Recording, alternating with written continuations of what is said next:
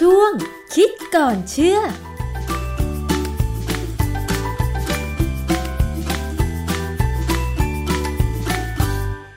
นช่วงคิดก่อนเชื่อกับดร.แก้วกังสดาลอำไพนักพิษวิทยากับดิฉันชนาธิปไพรพงศ์ค่ะวันนี้เราจะมาคุยกันเกี่ยวกับเรื่องที่หลายคนก็ยังหาคำตอบไม่ได้นะคะว่าการแพร่ระบาดของเชื้อ SARS-CoV-2 หรือโควิด -19 เนี่ยแพร่ระบาดมาจากไหนตอนนี้สถานการณ์มันยิ่งทำให้การดำเนินชีวิตของคนบนโลกใบนี้ยากลำบากซึ่งในบางประเทศเนี่ยนะคะควบคุมการระบาดได้ไม่ดีวัคซีนไม่พอหรืออาจจะมีข้อมูลความรู้ที่ไม่สามารถทำให้หยุดยั้งการระบาดได้เนี่ยก็เลยมีการระบาดสูญเสียกันไปใหญ่เลยนะคะวันนี้เราจะมาคุยกันว่ามีการบันทึกหรือว่ามีการทำข้อมูลอะไรไหมตั้งแต่มีการระบาดของโควิด -19 ตั้งแต่ปี 2019 หรือประมาณถ้าเป็นพุทธศักราชก็พุทธศักราช 2562 ปีนี้ปี 2564คนไทยหรือว่าชาวโลกได้เรียนรู้อะไรและมีบันทึกอะไรเกี่ยวกับโควิด -19 กันบ้างต้องมาถามอาจารย์แก้วค่ะอาจารย์คะทั่วโลกยังคงวิตกกังวลกับการแพร่ระบาดของโควิด -19 ซึ่งมันเป็นเชื้อโรคที่เหมือนจะมีการกลายพันธุ์ไปเรื่อยๆคนติดง่ายขึ้นอาการหนักบ้างเบาบ้างตรงนี้ค่ะมีข้อมูลอะไรที่บ่งบอกถึงโควิด -19 บ้างคะอาจารย์คือตอนนี้เราก็สงสัยอยู่ตลอดเวลานะว่ามันมาจากไหนนะสมัยแรกๆคือความจริงโควิด -19 เนี่ยมันเริ่มปลายปี2019ประมาณธันวาต่อมกราเลยจริงๆเนี่ยคนป่วยที่เริ่มมีในเมืองจีนที่อู่ฮั่นเนี่ยก็คือประมาณเดือนมกราคมกุมภาใช่ไหมฮะข้อมูลจากจีนเนี่ยเดิมเนี่ยเราได้ยินมาว่ามันมาจากสัตว์นะไม่ว่าจะเป็นตัวลิ่นหรือไม่ว่าจะเป็นข้างคาวสัตว์พวกนี้คนจีนก็นิยมกินนะกินเป็นอาหารแปลกแล้วตอนนี้ถ้าติดจากสัตว์มาสู่คนมันจริงไหมต่อมาก็มีข่าวออกมาว่าอาจจะเป็นหลุดมาจากแลบอะไรก็ได้ทุกอย่างเนี่ยเป็นลักษณะที่ฝรั่งเขาใช้คำว่า conspiracy theory หรือทฤษฎีสมคบคิดทฤษฎีสมคบคิดเนี่ยมันจะเป็นการหาโน่นหานี่มาจริงบ้างไม่จริงบ้างเสร็จแล้วก็มาตั้งเป็นทฤษฎีเพื่อพิสูจน์ว่าอะไรเกิดจากอะไรนะนี่ในกรณีของโควิด -19 เนี่ยทฤษฎีสมคบคิดเนี่ยเคยมีมาก่อนในปี 2020 พอมาปี 2021 เนี่ยก็เริ่มมีทฤษฎีสมคบคิดใหม่กลางปี 2020 เนี่ยเป็นช่วงที่คนอเมริกันกำลังติดโควิดมากเลยนะตอนนั้นพีคขึ้นเลยยังไม่มีวัคซีนประธานาธิบดีทรัมป์ก็เริ่มเผยแพร่ทฤษฎีสมคบคิดว่าโควิด -19 เนี่ยหลุดรอดออกมาจากห้องแลบในอู่ฮั่นพอออกมาอย่างนี้ปั๊บเนี่ย WHO เนี่ยองค์การอนามัยโลกเนี่ยเขาก็เริ่มร้อนตัวต้องส่งทีมงานไปพิสูจน์เรื่องนี้ในประเทศจีนใช่แต่สุดท้ายเนี่ยมันก็ยังไม่ได้ความกระจ่างนะเพราะว่าจีนก็ไม่ค่อยได้ให้ความร่วมมือสักเท่าไหร่เขากับหลีกเลี่ยงเลี่ยงนู่นเลี่ยงนี่ก็ให้เข้าไปดูนู่นดูนี่แต่ว่ามันไม่ชัดเจนอันนี้มันมีข้อมูลที่ไม่เป็นทางการแต่อยู่ในหนังสือพิมพ์ทั่วเน็ตเลยนะบอกว่านักวิจัยหลายคนที่สถาบันไวรัสวิทยาที่อู่ฮั่นเนี่ยล้มป่วยจนต้องเข้ารับการรักษาในโรงพยาบาลตั้งแต่กลางเดือนพฤศจิกายน 2019คือตอนนั้นเนี่ยยังไม่มีข่าวนะแล้วก็มันเป็นเหตุการณ์ที่เกิดขึ้นไม่นานก่อนที่จีนจะมีการยืนยันว่ามีผู้ติดเชื้อไวรัสโคโรนาสายพันธุ์ใหม่รายแรกที่อู่ฮั่นก็ทิ้งเวลามาถึงประมาณกลางเดือนกันยายน 2020ก็มีข่าวหนึ่งที่ทุกสื่อนี่แพร่ข่าวนี้หมดเลยคือมีผู้หญิงคนหนึ่งชื่อดร.หยานลี่เหมิงจริงๆแล้วไม่ใช่หยานลี่เหมิงแต่เขาชื่อเหยียนลี่ม่องหยานลี่เหมิงนี่เป็นอ่านตามภาษาอังกฤษนะจริงๆแล้วเขาชื่อเหยียนลี่ม่องเขาเป็นหมอ MD เลยได้ปริญญาแพทยศาสตร์มาแล้วเขาไปจบเป็นนักจักษุวิทยานักจักษุวิทยาเนี่ยเป็นวิทยาศาสตร์คือ PhD นะฮะเขาหนีจากฮ่องกงไปอยู่สหรัฐแล้วก็ให้สัมภาษณ์ Fox News ระบุว่ารัฐบาลจีนเนี่ยรู้เรื่องมีการค้นพบโควิด -19 ตั้งแต่ปีที่แล้วคือปี 2019แล้วก็ปกปิดข้อมูลไว้นะจนมันระบาดไปทั่วโลกเขาบอกว่าจริงๆเนี่ยเขารายงานให้เจ้านายที่เป็นชาวฮ่องกงคือเขาไปทำงานที่อู่ฮั่นแล้วเขาก็กลับไปที่ฮ่องกงซึ่งเป็นที่ทำงานของเขาเนี่ยเจ้านายเขาเนี่ยเป็นที่ปรึกษาองค์การอนามัยโลกแต่ว่าเจ้านายบอกว่าไม่ได้เรื่องนี้เป็นเรื่องที่รัฐบาลจีนไม่อนุญาตให้เผยแพร่หรอกจะทำอะไรอยู่เฉยๆกรณีอย่างเงี้ยทำให้แพทย์ที่อยู่ตามโรงพยาบาลซึ่งมีคนไข้เริ่มมีคนไข้เนี่ยก็ไม่กล้าทำอะไรสุดท้ายเขาก็ลี้ภัยนะไปอยู่ในสหรัฐอเมริกาประเด็นของดร.เหยียนลี่ม่องเนี่ยมันจบเร็วเหตุผลก็คือว่าผมไปตามดูในเน็ตแล้วเนี่ยมีคนที่เป็นนักวิทยาศาสตร์ทางชาติตะวันตกหลายคนออกมาพูดเป็นเชิงด้อยค่าเขาเพราะว่าเวลาเขาอ้างข้อมูลเนี่ยเขา เขาอ้างถึงบทความที่เขาตีพิมพ์เองมันไม่ใช่เป็นบทความแบบที่เป็นพรีพรินท์นี่เป็นบทความรวดเร็วที่ยังไม่มีการทบทวนนะผมก็เข้าไปอ่านเรื่องที่เขาเขียนเนี่ยมันเป็นการอ้างประสบการณ์แล้วพูดเป็นเชิงว่าเนี่ยไวรัสนี่มันเป็นไวรัสที่มนุษย์สร้างขึ้นมาด้วยเหตุผลอย่างนั้นอย่างนี้โดยใช้ประสบการณ์ที่เขามีอยู่แต่มันไม่ใช่การทดลองในห้องปฏิบัติการไงเรื่องนี้ก็เลยจบเร็วแต่ว่าผมก็ยังจำอยู่นะว่ามันต้องมีอะไรบ้างบางอย่างไม่งั้นเขาไม่กล้าพูดหรอกจนมาผ่านมาราวปีหนึ่งนะวันที่15สิงหาคม2021เว็บไซต์ของสำนักงานข่าว Global Times Global Times เนี่ยเป็นของรัฐบาลจีนมีบทความชื่อ Conspiracy Theory or Reasonable Skepticism Why We Should Demand an Investigation into US Labs for Origins of COVID-19 ก็แปลเป็นภาษาไทยง่ายๆว่าทฤษฎีสมคบคิดหรือความสงสัยที่สมเหตุสมผลทำไมเราถึงควรเรียกร้องให้มีการสอบสวนห้องทดลองของสหรัฐเพื่อหาที่มาของโควิด -19 คืออันนี้จีนเขาสไตรค์แบ็คคือโต้กลับแล้วเขากล่าวว่าอย่างนี้ตอนนี้มีชาวจีนกว่า25ล้านคนนะลงนามในเอกสารเนี่ยเพื่ออุทธรณ์องค์การอนามัยโลกให้มีการสอบสวนห้องปฏิบัติการทางชีววิทยาที่ Fort Detrick สังกัดกองทัพบกในสหรัฐอเมริกาในลักษณะเดียวกับที่ทำกับสถาบันของจีนบ้างเนื่องจากสำนักงานข่าวของอเมริกาเองเนี่ยบางแห่งเลยนะตั้งข้อสงสัยเกี่ยวกับ Fort Detrickว่าพัวพันเกี่ยวกับต้นกำเนิดของโควิด -19 คือถ้าข้อมูลแค่นี้เราก็จะเป็นไปได้หรือจะจริงไหมแต่ปรากฏว่าบทความใน Global Times เนี่ยเขาชี้เบาะแสและข้อเท็จจริงบางอย่างนะที่น่าสนใจมากเลยความจริง Fort Detrick เนี่ยมันเป็นห้องแลบวิทยาศาสตร์ชั้นสูงเลยมันก็ไปเกี่ยวข้องกับนักวิทยาศาสตร์คนหนึ่งชื่อดร. Ralph Baricเนี่ยเป็นศาสตราจารย์ในภาควิชาระบาดวิทยาและก็เป็นศาสตราจารย์ในภาควิชาจุลชีววิทยาและภูมิคุ้มกันวิทยาที่มหาวิทยาลัยชื่อ University of North Carolina at Chapel Hill Chapel Hill เนี่ยเป็นชื่อเมืองเป็นมหาวิทยาลัยใหญ่ในบทความของนักข่าวของ Global Times เนี่ยเขาได้ชี้ถึงเบาะแสและข้อเท็จจริงเกี่ยวกับเอกสารทางวิชาการและรายงานสาธารณะเลยมันมีบทความบางอย่างที่มีการเผยแพร่ในอเมริกาอยู่แล้วเนี่ยนะถึง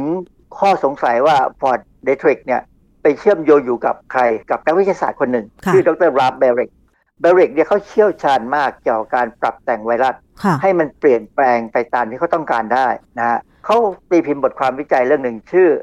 Reverse Genetics with a Full Length of Infectious cDNA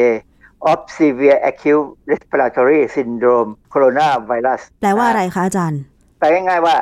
การทำงานย้อนกลับของหน่วยพันธุกรรมทั้งระบบทำให้ได้ cDNA ซึ่งจำลองเป็นไวรัสโคโรนาซึ่งก่อโรคทางเดินหายใจเฉียบพลันอย่างร้ายแรงอันนี้มันมีคำว่า cDNA cDNA เนี่ยคำว่าตัว C เนี่ยมาจากคำว่า complementary complementary เนี่ยมันก็หมายความว่าเป็นการตอบสนองหรือมีความว่าเข้ากันได้อะไรอย่างเงี้ยนะปกติเนี่ยเวลาเราพูดถึง DNA เนี่ย DNA ในนิวเคลียสจะมี2สายพันธุ์กัน DNA แต่ละสายเนี่ยจะมีหน่วยพันธุกรรมที่ตรงกันข้ามกันถึงจะจับกันได้ถึงจะสามารถจับคู่กันได้จับเป็น2สายได้เพราะถ้าเหมือนกันจะไม่จับกันนะฮะคำว่า complementary DNA เนี่ยเป็นการสร้าง DNA มาจาก RNA โดยธรรมชาติทั่วๆไปเนี่ยเวลาเราจะสร้างโปรตีนในร่างกายในเซลล์เราเนี่ยเราจะต้องให้ DNA สร้าง RNA ถึงจะเอาไปสร้างเป็นโปรตีนเป็นเทมเพลตเป็นแม่พิมพ์สร้างโปรตีนอันนี้ดร. Baric เนี่ยเขาก็ไปใช้วิธีการซึ่งความจริงมันมีมานานแล้วนะ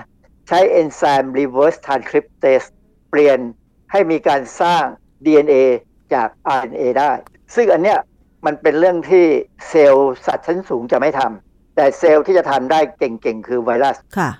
จุดประสงค์ของการสร้างแบบนี้คือยังไงคะอาจารย์คือถ้าเป็นกรณีของไวรัสเนี่ยนะไวรัสเนี่ยจะต้องสร้าง DNA ออกมาก่อนเพื่อไปเอาไปสร้าง RNA เยอะแยะสำหรับสร้างเป็นตัวมันใหม่คือโควิด -19 เนี่ยเป็นไวรัสที่เป็น RNA ใช่ไหมทีนี้ RNA สร้าง RNA เองเนี่ยยังทำไม่ได้ถ้าขนาดนั้นมันมักจะต้องสร้างเป็น DNA ก่อนแล้ว DNA เนี่ยจะมาสร้าง RNA อีกเยอะแยะนี่บทความเขาเนี่ยผลงานเขาตีพิมพ์ในวารสาร PNAS นะในปี 2003 ดร. Baric เนี่ยเขาทำวิจัยเทคนิคที่เขาพบเนี่ยชื่อ SARS-CoV Reverse Genetic System Reverse Genetic System เนี่ยก็เป็นการชี้ให้เห็นว่ามันมีการย้อนกลับของระบบทางพันธุกรรมคือจาก เราสามารถสร้าง DNA จาก RNA ได้ซึ่งอันนี้เป็นสิ่งที่เพิ่งพบกันไม่นานเนี่ยนะ 20-30 ปีนี่เองยังไม่กล่าวว่าเพราะว่าอย่างถ้าในกรณีของ DNA เนี่ย DNA สร้าง RNA RNA สร้างโปรตีนเนี่ยเราพบมา 60-70 ปีแล้วนะฮะการที่เขาเจอเนี่ยเขาก็เอาข้อมูลที่เขาทำได้เนี่ยวิธีการพิเศษที่เขาทำได้เนี่ยไปจดสิทธิบัตรจดสิทธิบัตรได้เลยว่าแล้วสิทธิบัตรเนี่ยเขาจะบอกวิธีการว่าเขาสามารถจะตัดแต่งพันธุกรรมของไวรัสเนี่ยให้เป็นไปอย่างที่เขาต้องการได้เพื่ออะไรอาจารย์อยากจะอธิบายฟังทีว่าเพื่อจะเป็นต้นแบบในการที่จะกำจัดไวรัสอื่นๆหรือยังไงฮะอาจารย์มันทำได้หลายอย่างนะคือถ้าเรารู้ว่าเราสามารถทำไวรัสที่เต็มที่เลยมันจะร้ายแรงที่สุดคืออันนี้แหละเราก็สามารถจะสร้างวัคซีนได้แข็งแรงที่สุดลองถอดพันธุกรรมไวรัสหรือสร้าง DNA RNA ของไวรัสมาสิต่อให้จะมีหนามโปรตีนมากขนาดไหนแต่ว่าก็สามารถวิจัยวัคซีนมาเพื่อยับยั้งได้เผื่อว่าไวรัสนั้นมันกลายพันธุ์อย่างนี้เหรอคะอาจารย์เขามองในขนาดนั้นแหละว่าถ้ามันกลายพันธุ์เต็มที่แล้วที่แรงที่สุดเนี่ยเขาจะทำวัคซีนที่สู้กับตัวนี้ได้ก็มันน่าจะสู้กับทุกตัวได้คือจริงๆอ่ะผมว่าใจเขาเลยอยากจะทำวัคซีนที่มันเข็มเดียวใช้ได้ตลอดใช้ได้ทุกอย่างปัจจุบันนี้เรามีปัญหานะวัคซีนเราเนี่ยมันค่อยๆพอไวรัสกลายพันธุ์เนี่ยมันค่อยๆจะมีความสามารถน้อยลงนะช่วงนี้เรามีเดลต้าเนี่ยวัคซีนอื่นๆเนี่ยมีความสามารถสู้ได้น้อยลงนะฮะดร. แบริกเนี่ยหลังจากที่เขามีเทคนิคพิเศษแล้วเนี่ยเขาก็เริ่มต้นสะสมไวรัสโคโรนาทั่วโลกเลยนิตยสาร MIT Technology Review ฉบับวันที่29มิถุนายน2021เนี่ยนะเขามีบทความหนึ่งเรื่อง Inside the Risky Bat Virus Engineering That Links America to Wuhan ความเสี่ยงที่เชื่อมโยงให้อเมริกาเกี่ยวข้องกับวูฮั่นนั้นเกิดเนื่องจากไวรัสในค้างคาวที่ถูกตัดแต่งพันธุกรรมเห็นไหมมันกำลังมีอะไรที่น่าแปลกเกี่ยวกับว่าอเมริกากับจีนเนี่ยมันทำอะไรร่วมกันอยู่เหรอจะสังเกตว่าตอนแรกเนี่ยมีข่าวจากดร.เหยียนลี่ม่องที่บอกว่าจีนมีการทำหรือมีการทดลองเกี่ยวกับไวรัสตัวนี้ใช่ไหมคะต่อมาก็มีข่าวจากฝั่งอเมริกาว่าทางฝั่งอเมริกาก็มีดร.แบริกที่สามารถตัดแต่งพันธุกรรมของไวรัสตรงนี้แล้วก็มีการสะสมไวรัสSARS-CoVนี้ด้วยเหมือนกันแสดงว่าเอ๊ะถ้าเป็นแบบนี้ทำให้ดิฉันสงสัยว่าจีนกับอเมริกาเนี่ยทำเรื่องนี้ทั้งคู่หรือเปล่าอาจารย์บทความของ MIT Technology Review เนี่ยเขากล่าวเป็นเชิงว่าดร. แบริกเนี่ยต้องการสร้างไวรัสโคโรนาที่แพร่เชื้อได้ดีเพื่อเป็นต้นแบบนำไปสู่การพัฒนายาและวัคซีนที่ต่อต้านไวรัสโคโรนาที่มันก่ออาการแบบโรคซาร์เนี่ยคือโรคซาร์เนี่ยเกิดปี2013ใช่แล้วจริงๆแบริกเนี่ยเขาคิดมาก่อน2013นะแต่ว่านักวิทยาศาสตร์เนี่ยทำอะไรทุกอย่างเนี่ยทำด้วยความบริสุทธิ์เขาทำบริสุทธิ์ใจอ่ะทำพื้นฐานทำนู่นทำนี่แล้วบางทีบางครั้งเนี่ยไอ้พื้นฐานที่ทำล่วงหน้าเนี่ยมันได้ประโยชน์ในอนาคตได้นะมันมีอีกอันนึงที่น่าสนใจที่ไปค้นเจอนะเขาบอกว่าดร. แบริกเนี่ยเขามีความสามารถเกี่ยวกับการสังเคราะห์ไวรัสมหันตภัยจริงไหมก็ปรากฏว่ามีเว็บไซต์หนึ่งชื่อ www.justia.com ให้ข้อมูลว่าดร. แบริกเนี่ยเป็นผู้เชี่ยวชาญที่ถือสิทธิบัตร13เรื่องที่เป็นรายละเอียดเกี่ยวกับไวรัสที่เป็นอันตราย3ชนิดสิทธิบัตรต่างๆเนี่ยนำไปสู่การสร้างวัคซีนต่อต้านไวรัสและวิธีการวินิจฉัยโรคเกี่ยวกับไวรัสได้คือแต่ว่าการนำไปใช้สร้างวัคซีนจริงๆหรือวิธีวินิจฉัยโรคเนี่ยมันมีหรือเปล่าก็ยังไม่รู้นะแต่สิทธิบัตรของไบริกเนี่ยถ้ามองให้ดีๆแล้วเนี่ยเข้าไปอ่านเนี่ยจะเห็นว่ามันไปทางนั้นได้ mm-hmm. ไวรัสที่ไบริกเขามีสิทธิบัตรก็คือเดงกีไวรัส mm-hmm. เดงกีไวรัสที่ทำให้เกิดไข้เลือดออกไข้เลือดออกบ้านเรานี่แหละนะฮะซิก้าไวรัสซิก้าไวรัสเนี่ยบ้านเราไม่ค่อยมีเท่าไหร่แต่ว่าจริงๆอาการของมันก็คล้ายไข้เลือดออกยุงกัดแล้วก็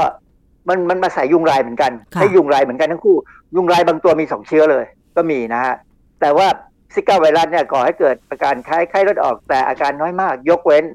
ถ้าเป็นผู้หญิงที่กำลังตั้งท้องนะช่วง3เดือนแรกเนี่ยลูกออกมาเนี่ยจะมีสมองเล็กกว่าปกติคือพิการอ่ะนะฮะและทีนี้อีกอันหนึ่งที่เขามีเกี่ยวกับโคโรนาไวรัสคือเขามีสิทธิบัตรเทคนิคการสร้างหนามโปรตีนซึ่งสรุปแล้วเนี่ยโรคที่เกิดจากไวรัสที่แบริกเขามีข้อมูลเชิงลึกเนี่ยมันควรจะนำไปสู่การสร้างวัคซีนที่ได้ผลอย่างชะงัดนะจ ยกเว้นตอนนี้เรามีโควิด -19 ใช่ไหมซึ่งวัคซีนเนี่ยก็เริ่มจะดีขึ้นแต่มันยังไม่สุดแล้วเขามีบันทึกไหมว่าดร. แบริกที่บอกว่ามีสิทธิบัตร13เรื่องที่เป็นรายละเอียดเกี่ยวกับไวรัสเนี่ยค่ะมันหมายถึงมันมีข้อมูลเพิ่มเติมไหมว่ามันสามารถที่จะระบุถึงไวรัสอย่างหวัดไข้หวัดใหญ่หรือไวรัสอื่นๆนอกจากSARS-CoVเนี่ยค่ะว่าเขาสามารถที่จะผลิตวัคซีน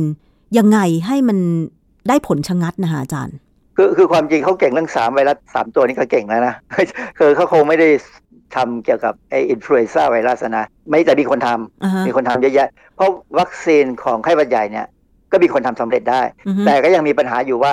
มันพอมันกลายพันธุ์วัคซีนก็ต้องทำใหม่ต้องทำใหม่ไปเรื่อยๆซึ่งอันนี้ก็มีคนวิจารณ์นะว่าเหตุเพราะว่าบริษัททำวัคซีนก็ต้องการจะยังไงถ้ามีการทำวัคซีนใหม่ก็ขายได้ดีขึ้น uh-huh. อะไรอย่างเงี้ยนะมันไม่เหมือนวัคซีน BCG ที่ทีเดียวจบอีกใช้มาตลอดอะไรอย่างเงี้ยซึ่งอันนั้นก็ขายได้เหมือนกันเรื่อยๆแต่ว่าราคามันก็ไม่ได้แพงมากมาย BCG นี่ราคาไม่กี่ตังค์นะฮะถูกมากในขณะที่ถ้าเป็นโควิดเราจะเห็นไหมเข็มนึง500 600เป็นพันก็ยังมีเลยใช่เพราะฉะนั้นสิทธิบัตรที่ Baric เนี่ยเขามีเนี่ยมันนำไปสู่การทำเงินได้แต่ยังไม่มีข่าวว่าเขามีส่วนเกี่ยวข้องกับการทำวัคซีนอะไรเลยนะไม่เกี่ยวเลยแต่เราไม่รู้ว่าลึกๆเป็นยังไงค่ะ